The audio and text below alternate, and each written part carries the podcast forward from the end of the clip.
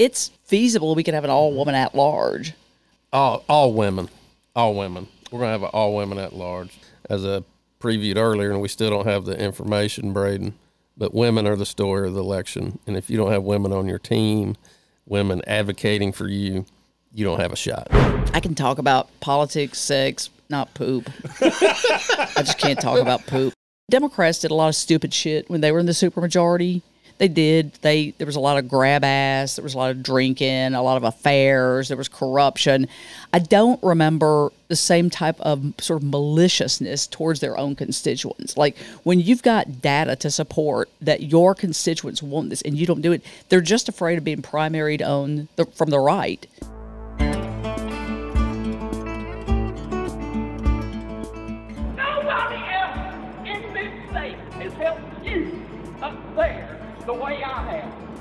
Nobody. Not this man right here. Your best friend. When you see something that is not right, not fair, not just, you have to do something.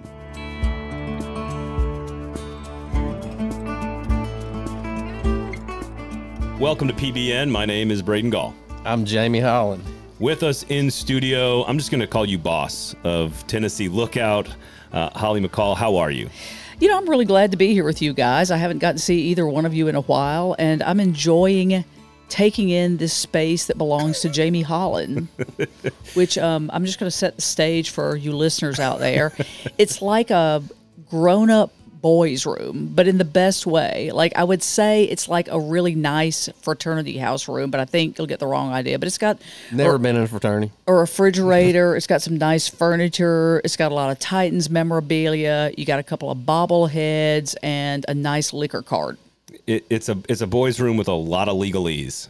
But in yeah, it- in and it as yeah, it looks like Tennessee statutes here on this bookshelf. A couple of computers. Yeah, it's nice. Well, well, thank you for being here. Of course, uh, everybody knows the, the website and the work you guys are doing. Great team over there, and we do appreciate you coming in uh, and hanging out with us. We're going to talk at large bids for the council runoff. We got eight names there. We're going to talk about the mayoral runoff, how we've been started. We've got one forum under our belts. We've got uh, only seven more. They've agreed. They've agreed. Alice Rolli and Freddie O'Connell to do eight total forums. We'll get into that. We do have the special session that has been approved, I guess, if you want to call it that, uh, by Governor Lee. We'll get into previewing what could happen in that situation. Of course, the the passing of Charlie Strobel over the weekend. I had a chance to sit down with Demetria Kalodimos of the Banner, Steve's better half over at the Nashville Banner. She had some really interesting comments and perspective on who Father Strobel was, his impact on the city. So you hear that a little bit later on uh, in the show. So a lot of stuff to get to today on the pod. Uh, rate, review, subscribe, please share it. Follow us on the socials, all that great stuff at JR Hollin on Twitter. Okay. No. Uh, Holly, tell everybody where they can follow you, by the way. Well, yes, the Tennessee Lookout, our website is TennesseeLookout.com. It's all spelled out. We are still on Twitter because that is my only hobby. So we are at TN Lookout. We're also on Instagram and Facebook at TN Lookout. I, I am also going down with the ship as well. I, I, am love going that down place. with the ship, Yep. man. I really, I, love it. I'm going to have to take up knitting. bathe in the sewers. it is my jam. So we'll talk some extremism as well. You guys had a great feature on that as well. So we'll get into a lot of things today on the show. Let's start with sort of the state of the runoff. We're only one week out. The candidates agreed to eight uh, forums. I, I like the fact that the two of them said, let's limit the amount of forums we're going to do. Uh, th- there's been some endorsements, of course. Freddie O'Connell, uh, Heidi Campbell, Jeff Yarbro came out to endorse Freddie O'Connell. Uh, Matt Wiltshire donated the max amount. He has not endorsed anybody, but he's donated the max amount to Freddie O'Connell. Fran Bush endorsed Alice Rolli. She's also been meeting with the state GOP executive committees as well. So, just this the first week, Holly. Let's start with you. What are your thoughts on the initial start to the campaign? And the only question, I guess, is how much of a chance and what path does Alice have here?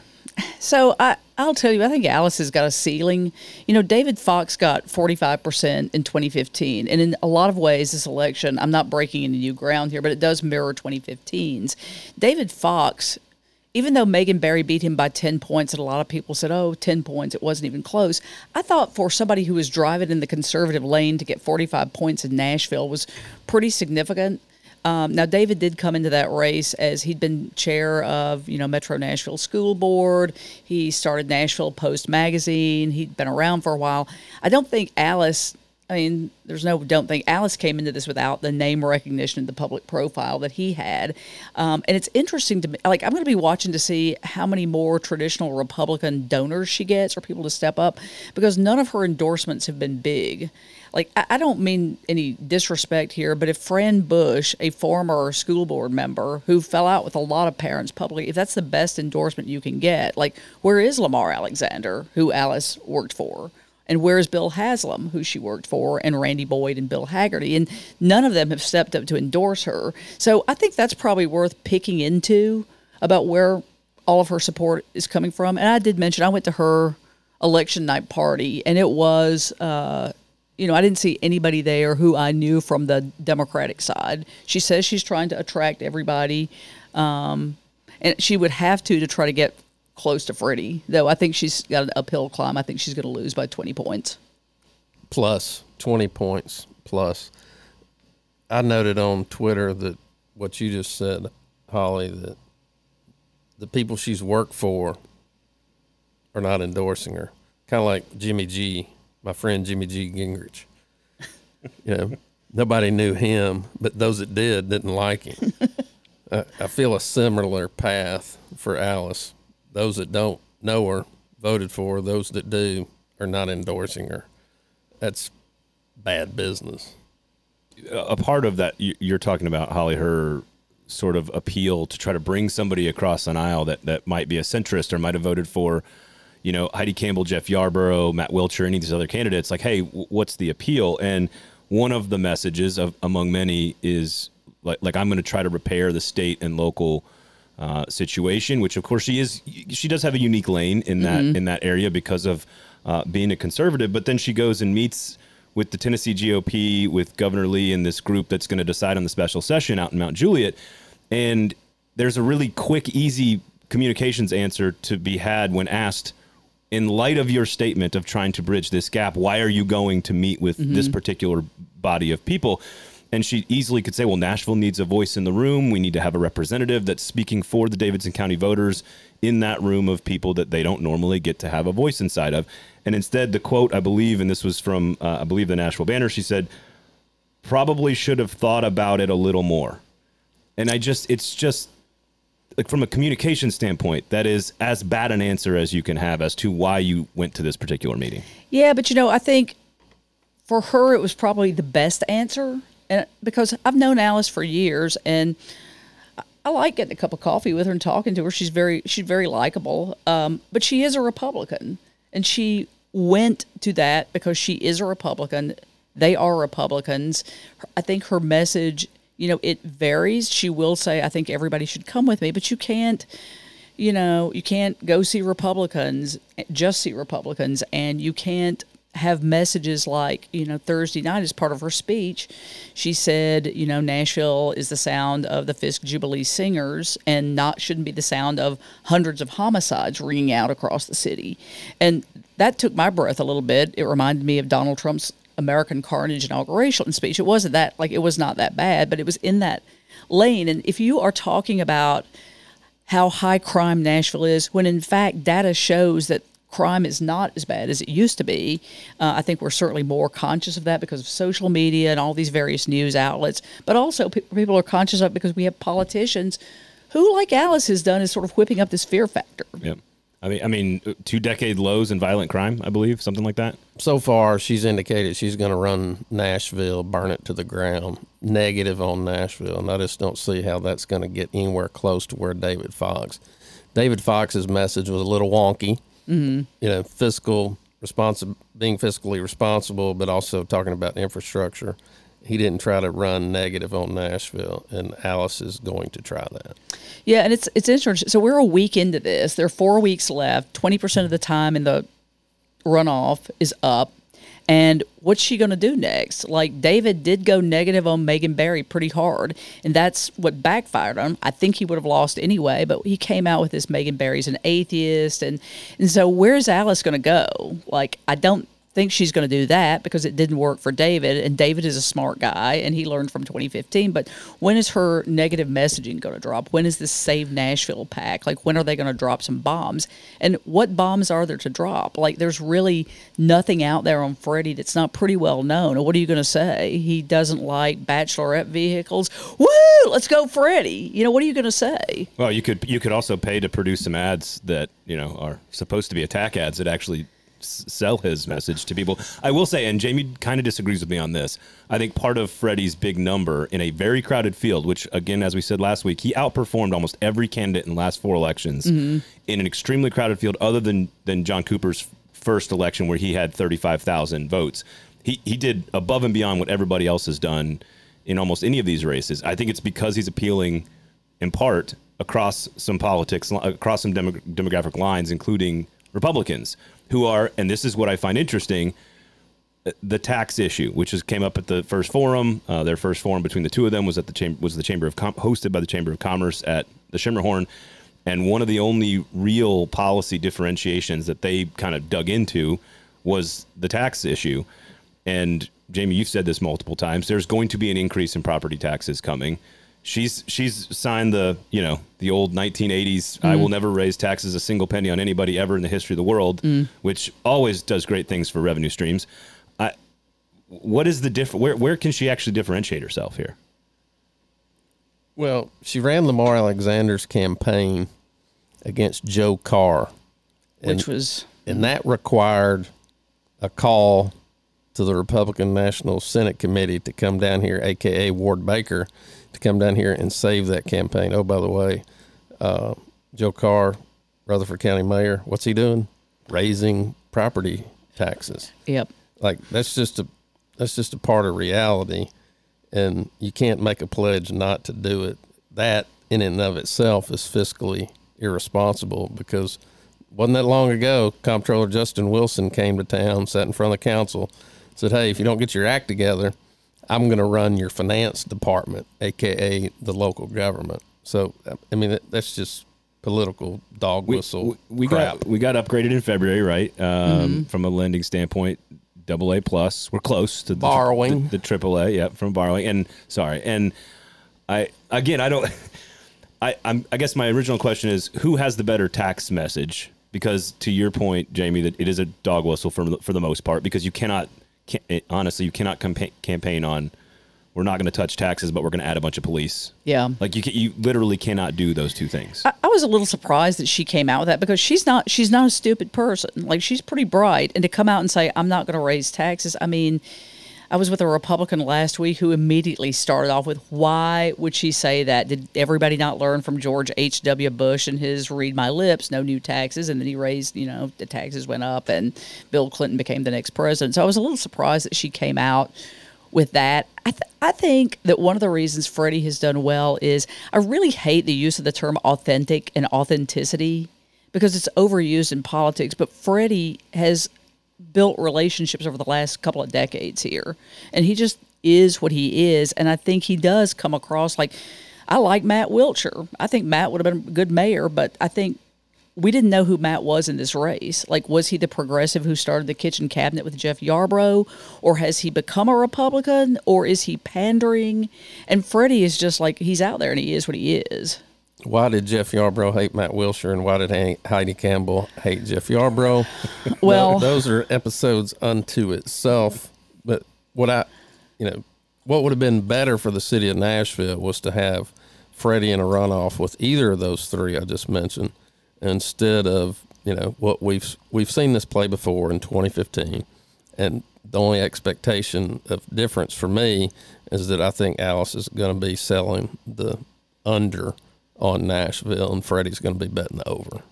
You know, there are people left of center, Jamie, who think that it is great that we have the two in the runoff that we have in. Because there were, you know, there were some Democrats, I'm sure you heard this, who said, oh, what's going to happen if it's Freddie and Matt or if it's Freddie and Jeff, and then we're going to have Democrat on Democrat and who's going to, who they're going to vote for. And now it's just like a clean cut right versus left. Po- Post expulsion, we're going to see more left on left. That is the plan. That is the tactic. Going after sitting House incumbents. That's the move, and House District 51 race Yeah. proved that. Yeah, that was. I thought that would be close, but I thought Anthony Davis would pull that out because that's another person with decades of experience, very progressive uh, member, and Aftyn being like a large part of her Behn, I think she pronounces Behn. large part of her message was, "I'm going to go support the Tennessee Three. And uh, once again, like I've heard from people who say, I, I think she's melodramatic, she's theatrical, she wouldn't be my first choice, but you know, Anthony probably wouldn't get anything done because fight, he's fight, fight, fight, fight, fight. yeah. Yep. I mean, Yep. the reason John Ray Clemmons is the chairman of the House Democratic Caucus because Justin Jones didn't show up to the caucus meeting. Well, there's that. There's that. Now, now I will say, Justin. You know, they did change. Vincent changed the date of that election. Now, you and I might know it's supposed to be on the Thanksgiving weekend, but it had originally been set for December 14th. Then it got changed. Justin was out in California. I'm just telling you what I have heard. I see, Jamie. I see you smirking at me. Like I'm not going to get into all these, you know. But they're No, also no, no. So it's we said I, I, we said it on the show last week. Part of her, and not to get into a House State House 51 debate here, but it, part of her message was, "I'm going to fight for the Tennessee three. And I looked at Jamie and I said, before we taped the show, I said, "What does that mean? What like I don't. That's great, and there's a lot of people that want someone to fight for them, and I understand that. You know, frank, frankly, Freddie tapped into a lot of that angst in the city to begin with as well. Somebody that's going to represent me and fight for me." and and he messaged it great and she did as well what else you you have nothing else she hasn't told us anything else about what's going to happen but again i didn't want to But that was enough. i didn't want to spin off into a no. I mean, that's Here we okay. That's- are, 51. spinning Yeah, but- off. but that was Brady. Enough. jamie and- wants to talk about how the middle's hollowed out again so No, I don't. But yeah, I mean that was enough, and Aftyn's going to go up there and raise hell and scream and you know maybe try to get expelled. I I don't know. You know, there you go. she's probably going to get sexually harassed in the first week because she's, you know, she's a fairly young and attractive woman, and surely somebody's going to say something inappropriate, and we'll all hear about way. that. No So- way. Up there? Uh-uh.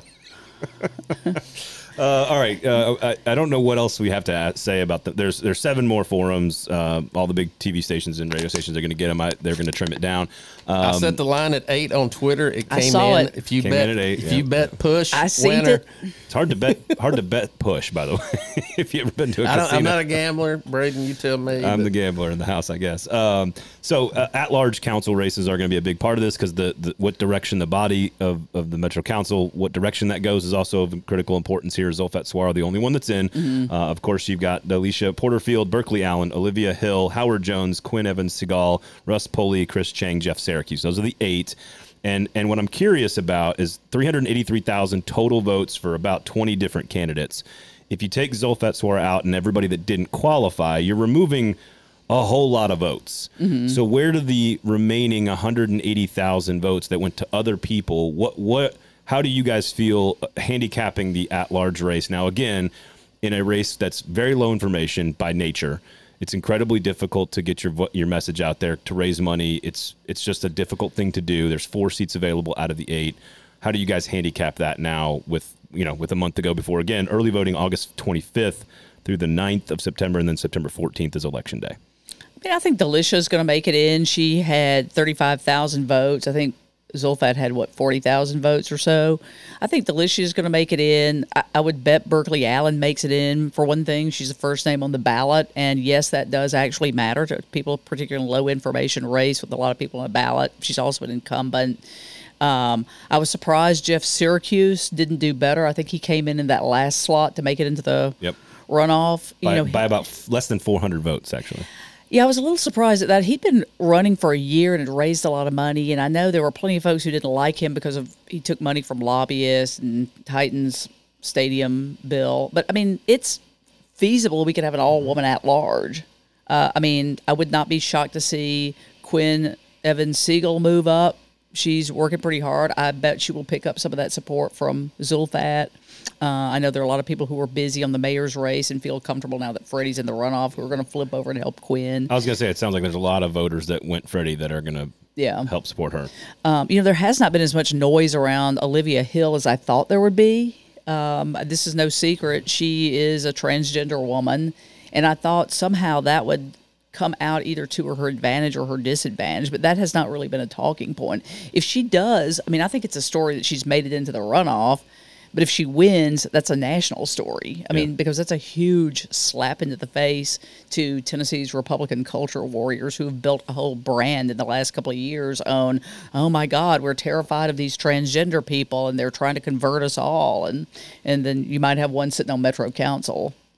all all women, all women. We're gonna have an all women at large. Delishia Porterfield, I think, Olivia Hill, Quinn Avon Segal, or you said Siegel. Yeah, I think it's Siegel. Sorry, Jeff Syracuse, he's in trouble. Russ Pulley in trouble. Russ Pulley's biggest chance, in my opinion, hitch his wagon, single shot effort, uh, and to the right. Like Yep. he needs to partner up with Alice. Alice cannot win the mayor's office, but she can get Russ in at large if he follows her and hooks up with her. But you know, both of them would be wise to start a committee, if you will, within their campaigns, women's women for Jeff, women for Russ, and start getting that list out and having those women working because as I previewed earlier, and we still don't have the information, Braden, but women are the story of the election. And if you don't have women on your team, women advocating for you, you don't have a shot. Let me ask you something. Who is Chris Chang? Like he came up pretty high, and I I saw his name on a list. I started wondering, like, who is this guy? I know he got endorsed by some conservative, like I don't know, some conservative newsletter or something. But I'd never heard of him. And I thought, did people just mistake he and Chris Crofton for each other? You're, you're you're talking about the intelligence of the electorate, Holly, and uh, Well- Um, I'm not going to let you go there. I'm going to save you. yeah, but do y'all know this guy or know much about him? I'm pretty sure he makes hot sauce over at Hunter Station Have you eaten any? in the back. Yeah, I have. Is it good? It's pretty good. All right, all right. Well, I in mean, the basement of Hunter Station over here at 10th and Main. Can't have too and- much hot sauce. Former military, Yeah, he was a ranger. I did Yeah. hear that. so I don't think he's got a chance because Went to Harvard. yeah. Really? Well, Yep. we had a guy running for mayor went to Harvard too. Lives in Old Hickory. You know, John Cooper went to school with some of the Kennedys. Like, I, I just like I have to bring that out because, like, John Cooper has a lot of weirdly interesting things about him. Like, yes, he went to Harvard, but I was talking to him not too long ago when I said something about Robert F. Kennedy Jr., which we definitely don't need to get into. Uh-huh. But John goes down this road of like, well, you know, I went to college with him, but I, I mean, I was in his class. His brother was whatever. Anyway, that's And look, I, I don't want to. that's really far afield. I don't want to just skip over Howard Jones, but he's the modern equivalent of Larry Larry Krim, and his newspaper, the Larry Krim Times, I was thinking Prince Mongo in Memphis. and his family. uh, Not nearly as popular as Prince Mongo, but there there could be some solidarity in North Nashville to single shot him. Look, do single shots ever work? Like I'm trying to remember somebody single shot in 2015. It was one of the more conservative, like termed limited Metro Council. I can't remember who, and he went down in flames. Well, the, the guy that uh, went live on some social media platform while on the throne, oh, Steve Oh, God, I Glover. forgot about that. No, but it was I'd forgotten about. Oh my God! Thank you for reminding me of that bullshit. Literally, That's too many. Too many, Ollie. Too many. Okay, so back to this single shot stuff because man, that was just disgusting. Like that was gross. But um, I just I can't. Nothing brings people together faster than I can talk about politics, sex, not poop. I just can't talk about poop, man. It grosses me There's out. your line, You, Brady. you obviously, There's your uh, line. yeah, I wish I would was videotaping that. Uh, you did. You didn't realize what uh, how Jamie referred to the the mayor's office last week on the episode. Would you call it a uh, like a shit sandwich? And then you said it's not even a shit sandwich. It's a diarrhea sandwich. no, diar- I said the director, diarrhea the, the, the director Oh. of law has served the next mayor and the next director of law. I was just in a uh, Oh, man. pretend courtroom I- with I him. apologize, Served them a diarrhea McCall. shit sandwich. That's, these are facts. I might start gagging. These Uh, are like what, what were you? Oh, single shot. Yeah, but I think please. look, I think single shot is a great strategy. I've actually in a past life tried to explain to candidates in other places why they should use that, but it's really hard to explain to people to get people to understand like why if you only vote one time it matters more. We could have ranked choice voting. but we don't. Because you're taking four. It's uh, is it that hard? You're taking four votes away from other people. Look, I'm telling you, try to trying to explain. People are like, well, I, I got four votes. I should be able to cast all four. No, but it counts more if you. It's. I Yeah, think yeah. it's really hard to make people understand oh, that. Oh God! But Jamie might gonna- disagree. The Hive's going to disagree. No, I agree with it as a strategy, but the Hive's going to disagree. it's a hard strategy to win on, but you can. It's I think it, in some math that backs it up. particular. I think in smaller races it's more effective. So I don't. I don't disagree. and maybe it doesn't work in the runoff. It works to get you to the yeah. runoffs. And I don't disagree with Jamie that like I was really shocked Howard Jones. I mean, he is a perennial candidate. How in the heck did he make it there? What did he do? Like this is a practical question. I'm not being snotty. What did he actually do to get him in the runoff? I Zulfat was raising money, Quinn was raising money. They were going every place. They had social media campaigns. I saw some Howard Jones signs on those fences by the interstate down at 60 40 uh, what is it? I-40 downtown. That's about all I saw. Well, he's run for juvenile court clerk, circuit court clerk, state senate, council at large previously, aka he's been on every ballot. So you think there's just a name recognition factor? I, I guess he, he has some branding there. Am I am I boring as hell today? No, no, like, not I, at all. I'm just You- not going to swear a lot. I do No, like I, I want you to swear a lot. I, I know. So it's funny. We've, we've talked about this race, and you guys have handicapped it quite well. But what's hard for the average voter, and even hard for the three of us to sit here and do, is to dissect the differences of them and why each of them would be good for the job or not. Like. We can talk about some of the identity stuff around some of the candidates as you've already done, but it's it's very difficult to know there's lots of good reporting out there that's kind of given some breakdowns of these uh, uh, these different candidates, but it's hard to know if if you align with X issue or Y issue, which ones you, which of these guys you're supposed men and women you're supposed to vote for. I mean, Stephen number two interviewed 21 of them. I- and like, what can you tell us about him? Well, Ste- nothing. who's really. Stephen number Steve, one? Steve, Stephen Elliott. Steve Cavendish in, the, uh, duh. in this city. Oh, Cavendish sorry. is number yeah, one. Sorry. Yeah, duh. He's number one at FW Publishing, number two in the city. Well, and and Elliott even said on the episode, he's like, I don't even expect my friends to read all of those. It's like it's a hard thing to do is to get out information on for an at-large council seat, which also I didn't.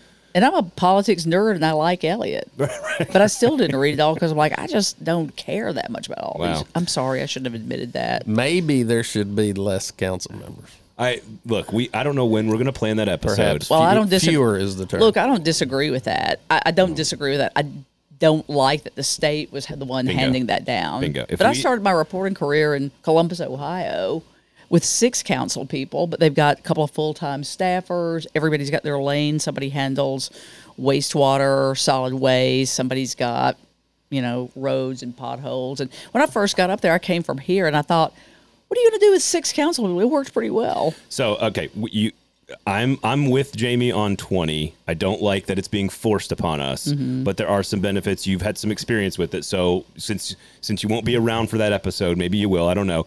Uh, your case for 20, certainly not 15 with five at large, but 20 districts in the, Nashville Metro Council. What would be your case for that? Well, look, I don't think you need any at large. Like, what did they do, practically speaking? Like, Bob Mendes had a strong voice, and, you know, he was against the Titans, but he could have done that as a district, district councilman, right? He was in a second term. Anyway, I just, uh, 40 is very unwieldy, and it was Beverly Briley who coined the term 40 jealous whores. And, um, I mean, it was a it was a perfect coin because everybody's in there fighting for their little slice of zoning. Can they get this approved? Can they get that approved? It's just really inefficient. It's just inefficient. And like I said, six people would have a fit if I publicly publicly suggested six council people. This is a big consolidated government. Columbia, Columbus, Ohio is not consolidated, but I saw how that worked with you know, like I said, everybody had their lane they stayed in, and it was really efficient. They had full time staff members. With twenty, you got to add some staff. These people can't. They either got to treat it like a full time job, get some staff. I don't know how they they manage as it is now. You got some really good. Ca- Erin Evans has a full time job. She's really involved in her community. Columbus is uh the biggest city in Ohio, by the way. Yeah, very large, very large city. Okay.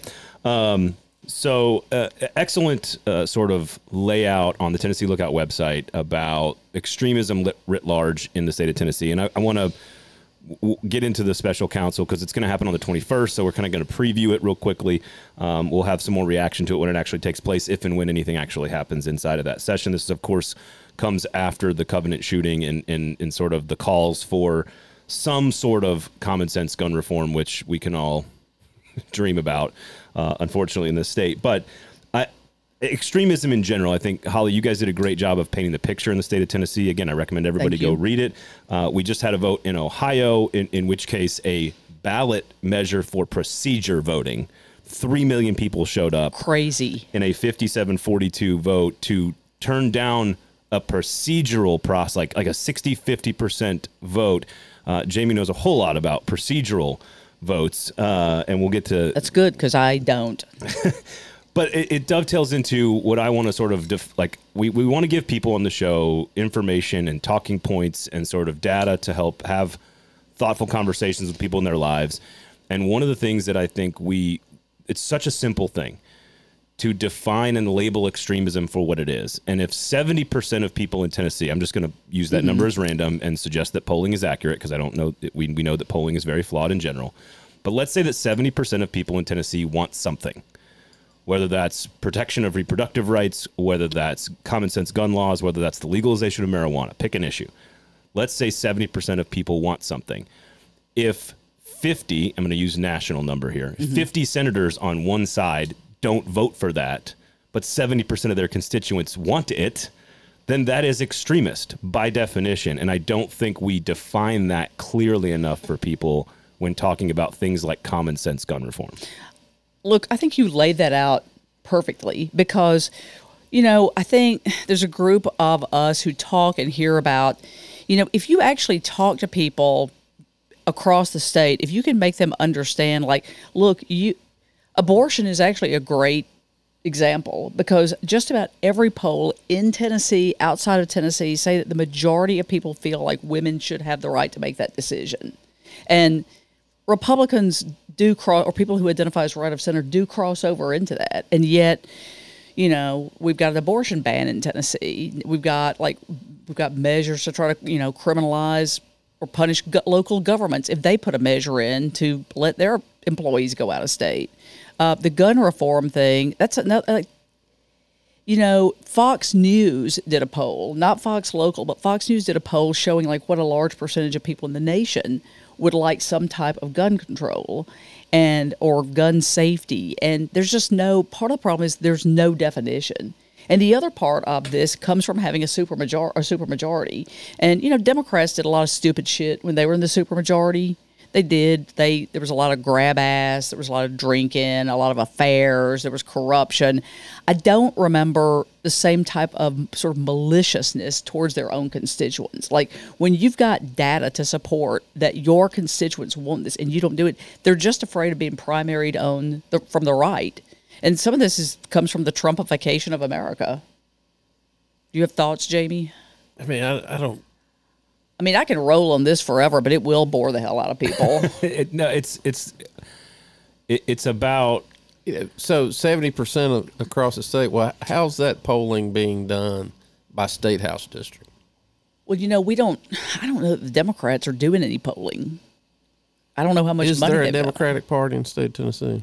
Oh man, we can go down that hole, but no, there's not. There's really not. But but I'll say this, you know, the Republican House caucus polled supposedly on transgender issues before session.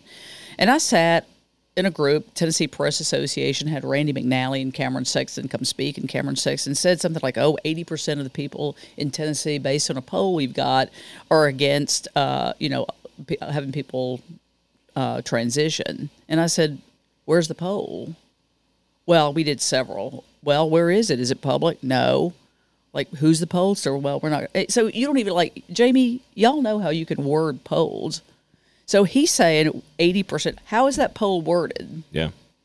Even if they did a respectable sample of people, like you can word things. So anyway, I mean, I, I don't. I don't think bills get filed because they're worried about that being a unpopular right? bill in their district. Yeah. You know, I've said before, Braden. I, I won't belabor the point here again. It's hollowed out, and so it doesn't matter what seventy percent of the people across the state feel. It matters what what the people of that house district feel, and until that changes, this is the reality that we live in. Uh, so in, in my in my seventy percent world, there in, is it to, it's a totally f- fictional issue and poll. Just to, to put out a, a point of, of hypothetical here, I disagree with that particular that house district. There might be some that are very extreme in terms of their entire constituency, but that's my point. Ohio is not a purple state anymore. It is a it is a red state, and almost sixty percent of a red state came out for a ballot and like to to fix the way it's a procedural vote. They just voted on Tuesday. Kansas did the same thing. Kentucky's done the same thing. It even if you go to these red districts where they are conservative, rural, small towns, they are still 55% pro-choice, 50, 60% common sense gun law. I mean, they're, they're just it's the majority of the people voting even in those districts. And to call that elected official mainstream or both sides or whatever, that is the that's the problem. You're not calling it, not you. We're not calling it what it really is, which is extreme.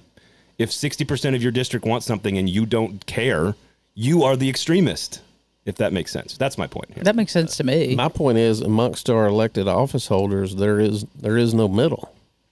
well, but you've There's said, there's far right and there's far left. but you've said to me, uh, you know, like there's, and I think it was, oh, I can't remember who it was. Uh, it was it was Heidi Campbell that was in with us that said a vast majority of these of these elected Republicans in the state house don't feel the way they have to talk publicly about stuff. They don't feel that way, right? Hmm. well, she knows better than me, but I'm not That's sure. true. I'd say a vast I'm, I'm majority. going to call bullshit on that. Okay. Yeah, I think a lot of them do believe that. Well, like I said, she's the one who's there, but yeah, I think a lot of them actually do believe this way.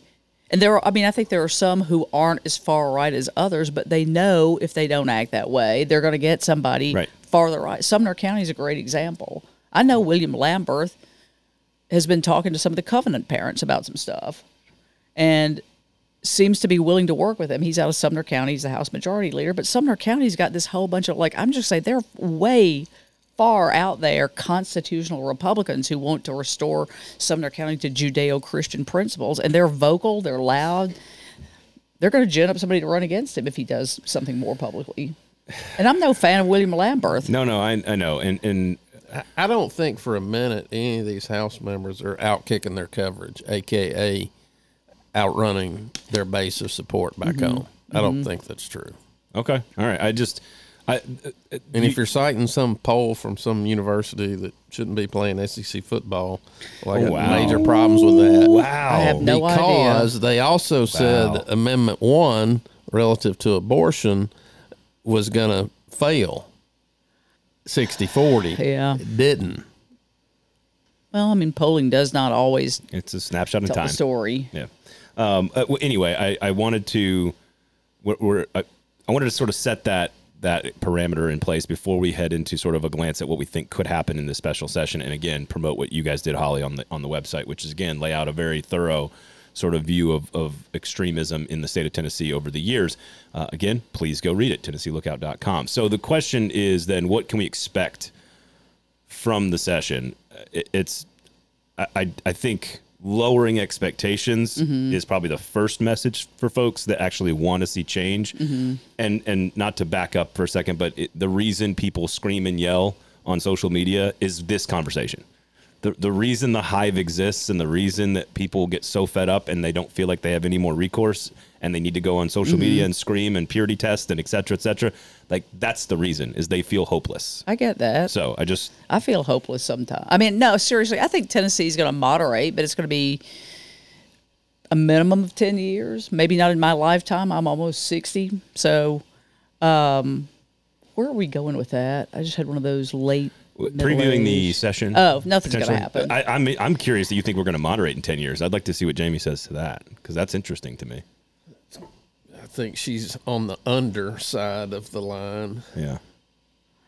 Uh, but special session, I mean, I saw. Extraordinary session. Yeah, well, there's a lot of extraordinary, but I th- saw a lot of people who seemed on social media very pissed off, maybe a little surprised, like, "Oh my God, there's nothing about extreme order protection. There's no look who like who really expected that." I know, like, I live this, and I'm cynical, but I think it was clear from the first moment that Bill Lee said, "I'm going to have a special sec- session," that none of that there, there was going to be big gun stuff introduced. Like right away, McNally and Cameron Sexton said it's not going to pass. We're not going to take it up. So, I mean, Jamie, you and I were talking beforehand. There's some measures related to mental health I think that's great. we don't have enough mental health care coverage, ways for access for people to access that, and that's not even related to shootings. That's just period. I also think there's some measures that were on his proclamation that could be harmful. They brought back up that um, the bill that would allow juvenile courts to transfer anybody 16 or up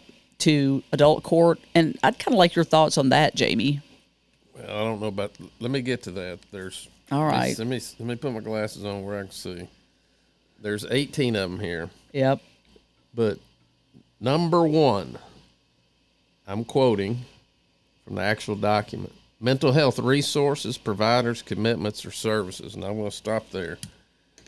As a going in my 17th year of the practice of law, I've never experienced more calls coming from clients, past clients, fellow lawyers calling me, hey, I know this son, employee, child experiencing a mental health crisis. What are the resources available to me? And kind of one of the things I do is I'm a connector. People call me with problems. I get out my Rolodex, if you will, and start making phone calls to try to help solve those problems. Well, this one's com- the frequency of this call is getting more and more. Every week I'm getting a call about it. We absolutely need more resources put into mental health problems in the state of Tennessee, and I'm sure it's true in other states, but especially since the pandemic. Mm-hmm. You know, in the age of the, the people needing the help are in their younger 20s. Well, what are the resources in Davidson County? Well, you've got the mental health co op. Well, guess what? Short staffed, a lot of demand. Uh, you're not getting in there anytime soon. Well, there's a state mental institution out off Stewart's Ferry Pike. Well, depending on what the problem is, the the only time, particularly once they reach the age of majority, it becomes a problem. That that has to be something voluntary. If they don't want to do it, even though it's their family, the people that really love them, you're talking about taking away somebody's liberty. And the only way you can do, as currently existing under the law, the only way you can get an involuntary commitment is through suicide ideation. Hmm. And that generally means you went to the emergency room, hospital, and at least to two separate physicians, you express suicide ideation. Then you get it, get sent to Middle Tennessee Health Institute for five days. You get a commitment hearing in front of a general sessions court judge. And by the way, those proceedings are secret. Those records are sealed. Even your lawyer is not going to mm. be able to get them. I've been to that facility. It's a scary place. There's a lot of people wandering around. It's like, who is serving the Tennessean that needs the help? And while this call for the extraordinary session may not include things you want to talk about, well, let's not throw the baby out with the bathwater. There are some serious issues here that definitely need our attention. You know, there could be public service announcements. You know, start providing providing funding through TennCare or uninsured care to help people deal with the mental health crisis, and we've got to do it. Uh, this is the the art of the possible, right? This is use the session to try to get as much as you can in the areas that we need it. Maybe it's not related to specifically, you know, covenant or or mm-hmm. gun violence or, or whatever. I will. It's s- number one on the list. yeah, I mean, And, and the covenant case, you know, the litigation surrounding those records, mm. you're not going to be able to persuade me in the absence of seeing those records and the fight and the parties involved, the schools intervening, getting involved in that case. I think I know what might be in those records. And I think there's a reason why there's a big fight about it. I'm not going to speculate on it, but I think I know. I, I don't think it takes a rocket scientist to. I have a decent idea what Yeah. some of it includes, not all of it, but at least a portion of it. And like they don't want it out because it's going to be harmful to some other people. Right. Well, too bad. We're a nation of laws and a state of laws, and the law says that's a public record based on my read. So eventually it's going to come out. Yeah, I, I'm not saying I want to read it, I'll read it. but the the government I want to read it. I yeah. I'll read the, anything. The, gov- the government shouldn't get to say no. to that publication. But Yeah. mental health, we've got to provide substantially more funding for it in whatever shape, form, or fashion that comes in. That's going to be an improvement over the status quo today. I agree with Jamie, but I am a little cynical that anything of any import gets accomplished in that respect. Yeah. I, and I'm glad it's on the list, um, but I just like I'll believe it when I see it. I just don't see a lot of productive legislation coming out of the legislature What- at all. What should, um, aside from screaming on Twitter, what should people do?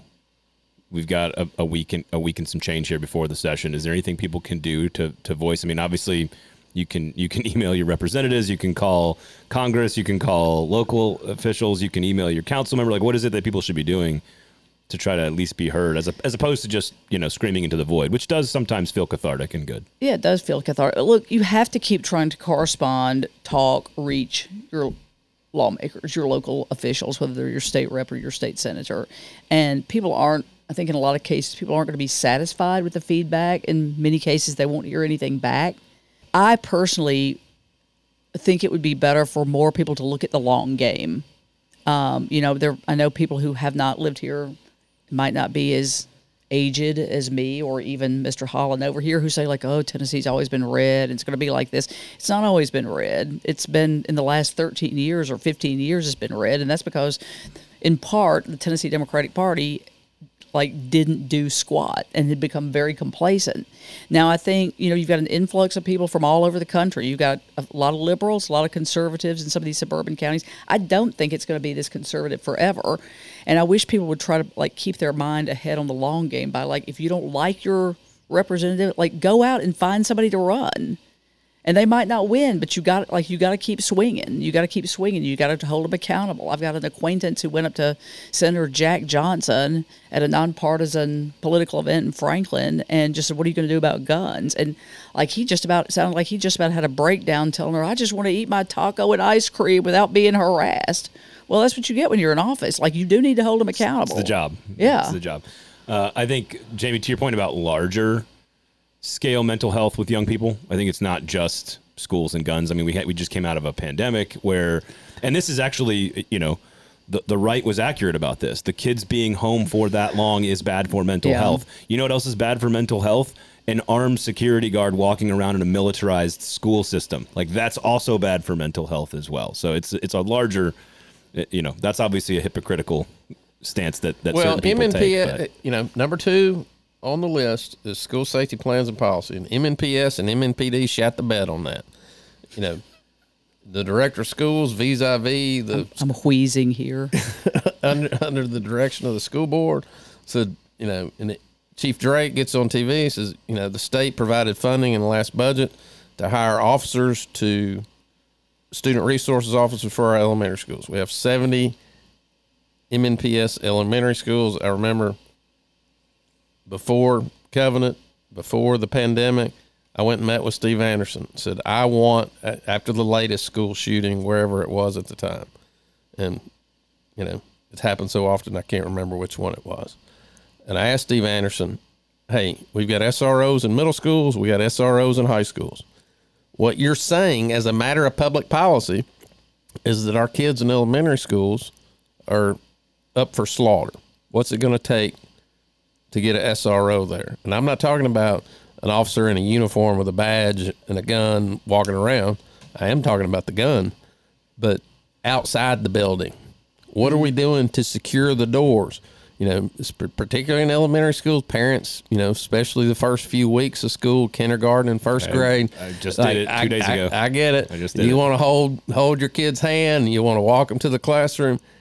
Well, the consequence of what's going on in society means it's out. which is Yeah. not which is not our fault. And for you the know, record. what are you doing to secure the doors? You know, do you have double entry doors? Do you have key swipe doors? Hey, they're willing to put money in place to fund officers. Well, the chief says, "Hey, that needs 70 officers and you know, you need a sergeant for every 10 to manage them, so that's really 77. Might as well just call it 80. Full-time equivalent is $100,000 a year. So that, you know, you're talking 8 million bucks. Well, we get a grant. We got this is a grant from the state, and the chief says, "Well, we're not even going to apply for it because based on the conditions, we we don't have the personnel to do it." Well, you need to reorganize the damn personnel hmm. because what if the elementary kids in school during that particular time are not the priority of the Metro Nashville Police Department, then what the fuck are you doing? I mean, I don't think anybody loves the idea of having armed guards, Right. but you know, there's no place safe. You got to play the hand you're dealt. Yeah, when a private Christian school, like there's not any place that feels safer than that. A private Christian school in Nashville, and somebody comes in and kills three nine year olds and then three adults. Like, I think you got to be realistic. Like, it could happen anywhere. No- and and not to get um, into the soapbox, sort of like into our fields here, and just cathartically rage podcasting, if that's a thing. We'll turn the microphones off but, for that. But like it's it's the, the one of the things that drives me nuts about the school shooting conversation is that people hear that it's happened in your area and it's the I can only imagine phrase. Mm. Like I can only imagine is it kind of it just bothers me and I think even within our own Middle Tennessee bubble there's certain communities that saw what happened and it was far enough away that they're just like oh I I, I can't Yeah. even imagine and I want to say to every, I want to grab people by the shoulders and shake them and say, you better start imagining because it could happen to your, like, I, my children go to school, I don't know, 14 miles from, from Covenant. I, I don't feel any safer because Yeah. it happened closer. You, know what I mean? Like, it's not, it's, it's ridiculous. Yeah, I mean, it's like luck of the draw. I think it was probably a week after Covenant, Centennial High School out in Franklin. There were some, like somebody was calling there making shooter threats, and they were talking about closing it down. And this is just where we're at. Well, and, and We've had three. We've had three mass shootings in Nashville in the last five years. A Waffle House, a Sunday church, and now this school. And I mean, I don't like the idea of armed guards walking around an elementary school either. But like, what what are your options? Well, I'm, I'm okay with plain clothes outside the door, you know, because you've secured all the other doors and putting a policy in place, but also like, hey, keep an eye out. Yeah. And when that person parks in the parking lot and gets out with that long gun, hey, no questions asked. They're they're eating a bullet sandwich. I, I I don't have the numbers in front of me, but you said three, and I want to Mm-hmm. say like you're like a hundred times less over the three years because like you know how they de- they they define mass Mm-hmm. Yeah. shooting. I think it's like four wounded or injured. and Yeah. I, I want to say, and I, I wish I could. Pull, I tried to pull it up quickly here while you guys are talking, but I want to say we're at like fifty plus for the calendar year In Tennessee, in the state of Tennessee. Now let me let me double check that. I'll I'll fact check that if I'm wrong. I, I apologize, but I. And somebody's been reporting on this recently and again, so I, I didn't have time to, to double check all of that. So I'll, I'll I'll make sure we do that on the next episode. Well, yeah, weren't like four people shot someplace in Memphis not long after the Covenant? Yeah. Well, and yeah, there's Well, and a shooting amongst teenagers yesterday at the Bordeaux Library. It's there you go, there you go, horrible. There you go. Yeah, but you know, I I don't have. They're not any easy solutions. It's we're not getting guns back. Even if you, even if the state legislature fully supported, like we want to repeal the Second Amendment in the state of Tennessee, you c- you, c- you c- literally could not get these guns back. Yeah, yeah. Um, it's amazing what other countries do. They just a bad thing happens and then they fix it. Anyway, okay. Do you want to keep going down the list? We've we, I, I don't even know what why. okay. Like uh, tax breaks for buying a safe. Is that what we're going to get out of this? Well, that's not The, the, ju- the juvenile thing is another one that's concerning because it gives what it does is I'm paraphrasing here in non-legal terms, but essentially it gives more power to do more to young people. Correct. Right. So, um, among the things that are on this um, proclamation of issues that can be raised is the one that jumped out to me because it bugged the hell out of me at the last session was let 16 year olds be taken to for out of juvenile court and remanded to adult court and into the adult system and I know there are plenty of judges who are really irritated about that, really upset. Anita Wadhwani with our Tennessee Lookout did a story on that because they just went through this in this last session, talking with lawmakers ad nauseum about why this is a bad idea. And it didn't make it through the last session, probably because the Tennessee three got happened, got the expulsion, and everything went haywire. So it looks like it's going to possibly come up again at this session. And I just that you know that people are adults at 18 is our construct right does anybody think an 18 year old's boy uh, 18 year old boy's got a fully developed brain no The prefrontal cortex is slow to develop Right. in the young man. With the with the Y chromosome. yeah. Right, but then Slowing, slowing it all down. but then to bring somebody 16 or up like why even have, why even have a juvenile court system why even have a juvenile system like we acknowledge that we have a different system for juveniles because they are at a different stage of development and but oh but we're going to change that and say it's 16 they should be and I don't know it just I think it's a very bad idea. What other issues you got on that list you want to preview there, Jamie? Before we before we hear from uh, Demetria Kalodimos on the life and legacy, some positive news to end this this this what seems to be a very negative part of the show. Um, some some light there that that uh, Charlie Strobel brought to our our community. And Demetria's voice is always soothing. It is. Well, it is. You know, number ten. I'm going to skip ahead a little bit. Uh, stalking offenses. You know, I remember one of my first cases as a baby lawyer. Uh, female, I was representing a female that was being cyber stalked by someone, a, you know, ex boyfriend. It was incredibly difficult to get that person away from her, and it, you know, took he would take on a new identity, and on and on, and you know, show up or show it up or work. Well, stalking offenses, hey, I, I'm for strengthening those, making it easier to keep that person away from you. Uh, the House Democrats are on a bus tour. They were in Memphis. Don't know where they're going. I saw a few clips on that. Jackson, Clarksville, maybe Franklin. What struck me was uh, there were some people absent amongst the House Democrats. Why is that, you think, Holly? You know, one would think that in a caucus as small as the Democrats have in both the House and the Senate, that they might all be able to get on the same page. And yet, you know, there's a rift in the Senate caucus, which has six people. We just had a third of the Democratic Senate caucus running for mayor of Nashville. An entire third of the Democratic caucus was running for mayor of Nashville. And I mean, it's not a secret that, um, you know, the, the Justins, two members of the Tennessee Three, aren't real copacetic with other portions of the House caucus. And, you know, I don't know why. Um, I don't know. I, I don't know why, but there's uh, there's um, yeah. I don't think everybody's playing well with others. Let's just leave it at that. Braden, what do you have to say on that? I have that? no, nothing. I have nothing to say to that. And I, I think that's kind of where you were going with that, Jamie. Although I would say, like, there are only about seven members of the House caucus, I think, on the bus out of like 20 something. So I don't think we should just say Gloria Johnson's not on the bus or Justin Jones and Justin Pearson aren't. There are also a lot, like a lot of other folks who could be on the bus but aren't. And you know they may they might think it's a waste of time. Like it is a publicity stunt. I'm all for publicity stunts if they get a lot of good publicity, but I didn't limit it to three. I No, just I there I- were I some absences.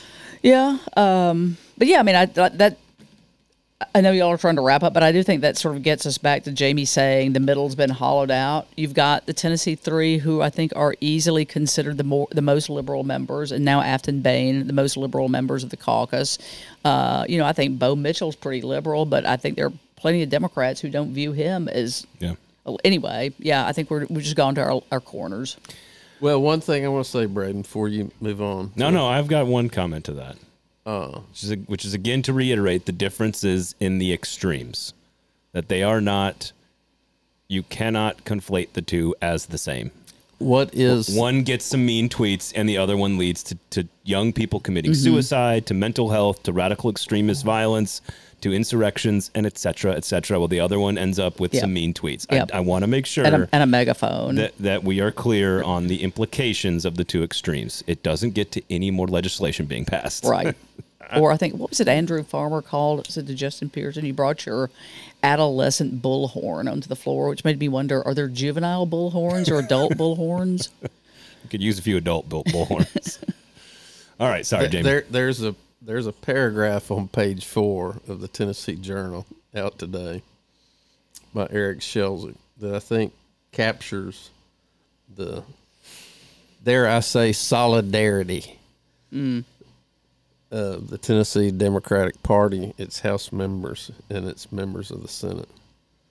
Uh, Represent- Representatives Pearson, Jones, and Johnson have become known as the Tennessee Three, but a new political action committee of the same name is registered with the state. Doesn't appear to have anything to do with the Democratic lawmakers. The Tennessee Three's PAC treasurer is Jessica Darby and Jason Baker, co-founders of Republican political consulting firm Starling Strategies, and have worked for candidates Manny Sethi, Bill Lee, and Brian Kelsey. Maybe if we get if the Democrats get off the fucking outrage machine, they can pay attention to what's going on and not get outsmarted So you got to play the game. every fucking day. Got to play the game. Uh, maybe don't give up your name to a, a pack. I guess is what you're saying to folks. that represents the other side. Uh, okay, all right. Uh, Holly, thank you so much. Well, for coming I hope in. it provided some insight or something. you were or wo- something. you were wonderful. I'm much. I'm actually much more fun when I'm swearing a lot, but sometimes that gets people in podcasts into trouble. So Thank no, you get into way more- Thank you, Holly. you get into way more trouble if you're on the radio. So that's the whole point of the the podcast is that you get to say bad words. really, Oh yeah, it's the whole point. It's the whole point. fuck. on the on I don't know. On that note, thank you for coming in. Check out the Tennessee Lookout. Uh, where can people find you and follow you? Uh, website TennesseeLookout.com and social media is at TN Lookout. We cover state politics, policy, government, and we play in a few other areas when it's interesting. Give us a check out. Great staff of people working for you guys. You Thank guys are you. doing good stuff. So keep You it- can find me, it up. No, you're not done yet. on Saturday Oh, okay. at the Tomato no, Fest. no, that's this is coming out after that. Uh, come on. Oh God! Delete, delete, you could delete. have you could have found I'm leaving Jamie it. Hollin over the last weekend at the Tomato Fest. Yes, and could've. could have. You might have found. Here's what I would say. Thank you all for coming by to see us at Tomato Fest. Any of you who did, we do appreciate you guys for coming by and saying hello and collecting free stuff because we gave away free stuff. And the next time at the next event where we are, check us out on the socials to make sure you know where we're going to be. We'll give away free stuff then too. So thank you guys for whoever came by. on Saturday. we do appreciate it. Okay. With that being said, uh, I had a chance to catch up with Demetria Kalodimos, of course, of the Nashville Banner, who was very, very close friends with Father Charles Strobel, who passed away last weekend. And we had an opportunity to talk about his impact and influence and what he meant to the Nashville community.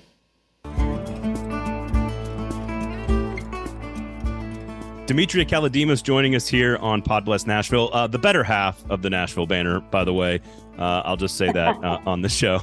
Um, thank you so much for giving us a few minutes of your time. I wish it, would, wish it was under better circumstances, but uh, we do appreciate it. How are you? I'm great. Um, just coming from the very uplifting uh, service for Charlie at First Horizon Park. Uh, what a great way to remember him on a beautiful day in a place that he loved. Uh, yes, avid baseball fan, of course, from that area. And I, I wanted to start sort of very broadly. And for those that don't know much about Father Charles Strobel, the the founder of Room in the Inn, uh, just a huge part of the Nashville community for so long. I, I just can you try to give people a sense of what what who who he is, and then what his impact was on the community for those that don't know a whole lot about him. Well, first of all, he very rarely was called father. Didn't want to be called father by anyone. If he was walking down the street, he didn't wear the clerical collar. Uh, he was sort of an unassuming guy. You might mistake him for anyone else on the street if you did not know the, the extraordinary life that he had led. Uh, he grew up, as you said, like in the Germantown area of Nashville, lost his father at an early age, and that forced his mom to go to work. Uh, so he was out sort of on on the streets um, with a lot of free time as a kid after school and so forth because his mother was working.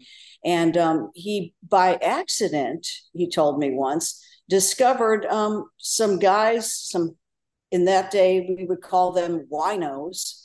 Uh, they were addicted alcoholic fellas without homes and uh, befriended them and ended up learning a great deal about these men. He wasn't scared of them you know, like a 10 or 12 year old kid would be.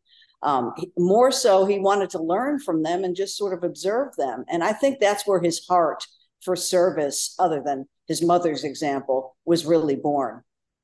Well, and so he he starts the the entire um, sort of origin story of Room in the Inn is is he he is a a pastor at a church in East Nashville, and he looks out his window, and the story goes he sees folks in the cold of night that need a home, and it's a very simple sort of human reaction and interaction by him.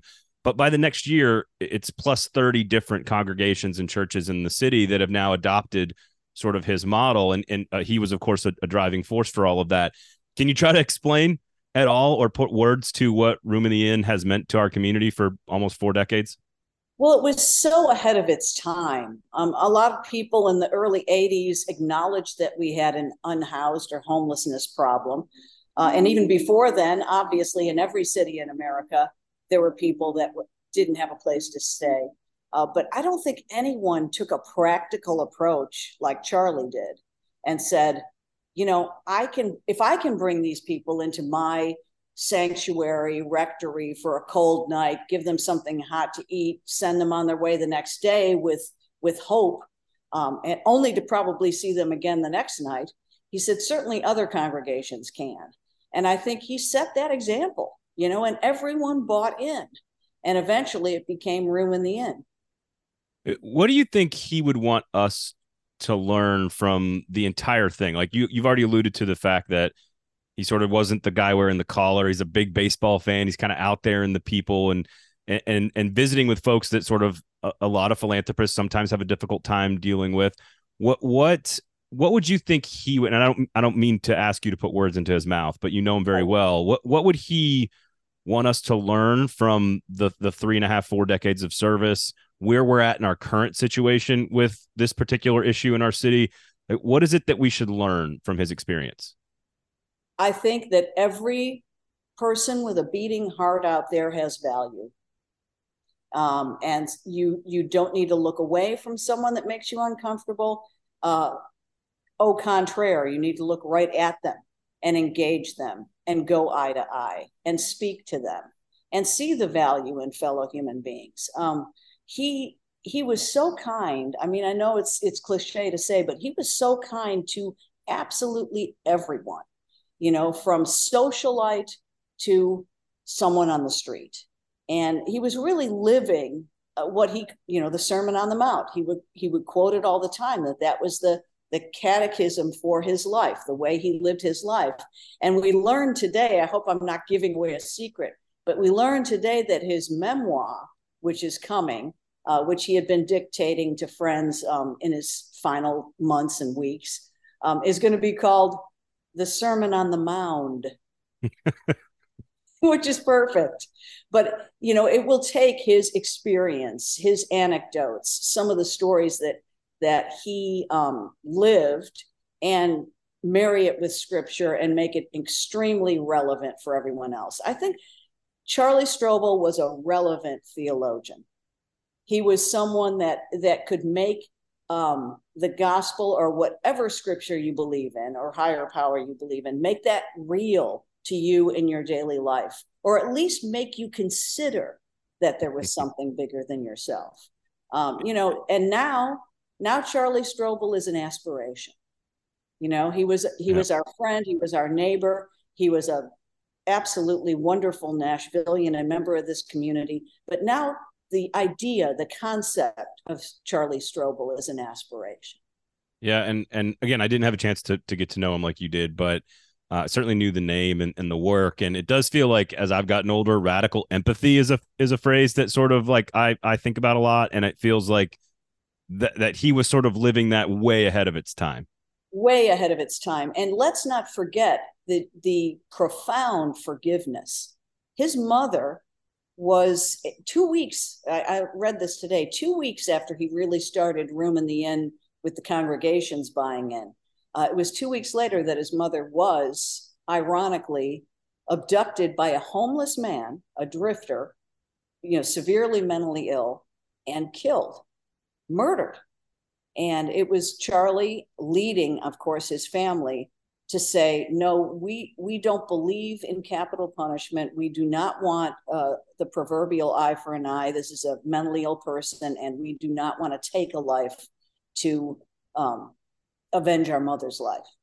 And you know a lot of people talk about well if it was my relative i still wouldn't be for. And you never know the test of that sort of of faith and grounding until it's it's put on you and Charlie, of course, passed with flying colors and became a very strong advocate Yeah, hard to argue with that with that situation. Yeah. There's no question about that. Um, so, by the way, everybody out there, please subscribe to the Nashville Banner uh, newsletter. You had some of your own personal anecdotes in there um, last week, of course, uh, right. right. actually the day after he passed on Sunday, August sixth. And uh, I'm just curious. You had a chance to share share many many memories with him, but is there any particular anecdote that that you think sort of encapsulates the entirety? Because again, we know about the the philanthropy and the kindness, but we also know about the baseball fandom. Is is there anything that you want people to know, maybe through your lens and your ability to tell stories that that will give people a sense of of kind of who he was and what he did? Well, I shared on the banner that we got trapped on a on a crowded airline flight together, and it, it turned out to be one of the most memorable days of my life. Uh, so we were on this crowded flight. We were talking nonstop. I think we were probably, you know, too loud at times because we were laughing so much. And uh, when I when we landed in Chicago, he was headed to a really sad occasion, uh, the funeral of one of his relatives, very young, beautiful young woman. And you know, I was just wasting time up there. I think I was headed to a ball game and all kinds of the other things that you would enjoy. And uh, I was going to catch the train, and Charlie said, "No, no, I've got a rental car, and I don't know where I'm going anyway. So let's let me give you a ride." and uh, we ended up in a traffic jam, which was God's way of saying, "I'm not done with you guys yet. You're you're having too much fun and too great a conversation." So we had another hour plus uh, in a car together, and from that moment on, our our relationship really became personal. I had covered him as a journalist, admired his work, but then I kind of knew more about about Charlie the man. And when when I'd see him afterward, you know how that is when you really get to know someone, and sometimes close quarters help. Um, it just changes the entire relationship. The last time I saw him, he was here at the filming station, my little studio downtown, to do sort of a long sit down interview. We had hoped that there would be many. As it turns out, there was only one, but it's it's solid gold now. And um, Hmm. as he was leaving and we were hugging goodbye, you know, he grabbed my hand and he slipped in my hand a tiny little leather cross. And he said, This is one of mine that I carry around in my wallet, pocket, whatever. And I think you should have it. And, um, you know, I can't tell you how treasured uh, that that little tiny soft leather cross is um, it just said so much about who he was and the fact that he didn't want to preach to people, you know, he didn't want to force you into believing anything. He wanted you to believe in yourself and your own goodness. And then once you knew you had goodness, to share it and show it. Yeah. Uh, again, I, I did not get a chance to know him, but he sounds like a guy that would have preferred a big party afterward at a oh, baseball oh, at a baseball field. Know, today, for benefit of those that weren't able to make the service, we had a seventh inning stretch. we sang, we sang "Take Me Out to the Ball Game," and we were going root, root, root for the homeless. Oh, that's great. In that's great. Well, I think that's a great place to end it. Demetria, thank you so much. Subscribe to the banner, of course, for great coverage of, of all things Nashville. And, and I appreciate your perspective today. Thank you. Oh, thank you so much for inviting me, and God bless Charlie Strobel. That does it on the show today. I want to say special thanks, of course, to Holly McCall for joining us in studio. Make sure you check out the Tennessee Lookout. They're doing great work across the board there. Special thanks uh, to Holly for joining us. And special thanks to Demetria Kalodimos for joining us as well to give us some perspective on Charlie Strobel. For Jamie Hollin, I am Braden Gall. Thank you for listening, of course. Please rate, review, and subscribe. And I leave you with this today on the show this week.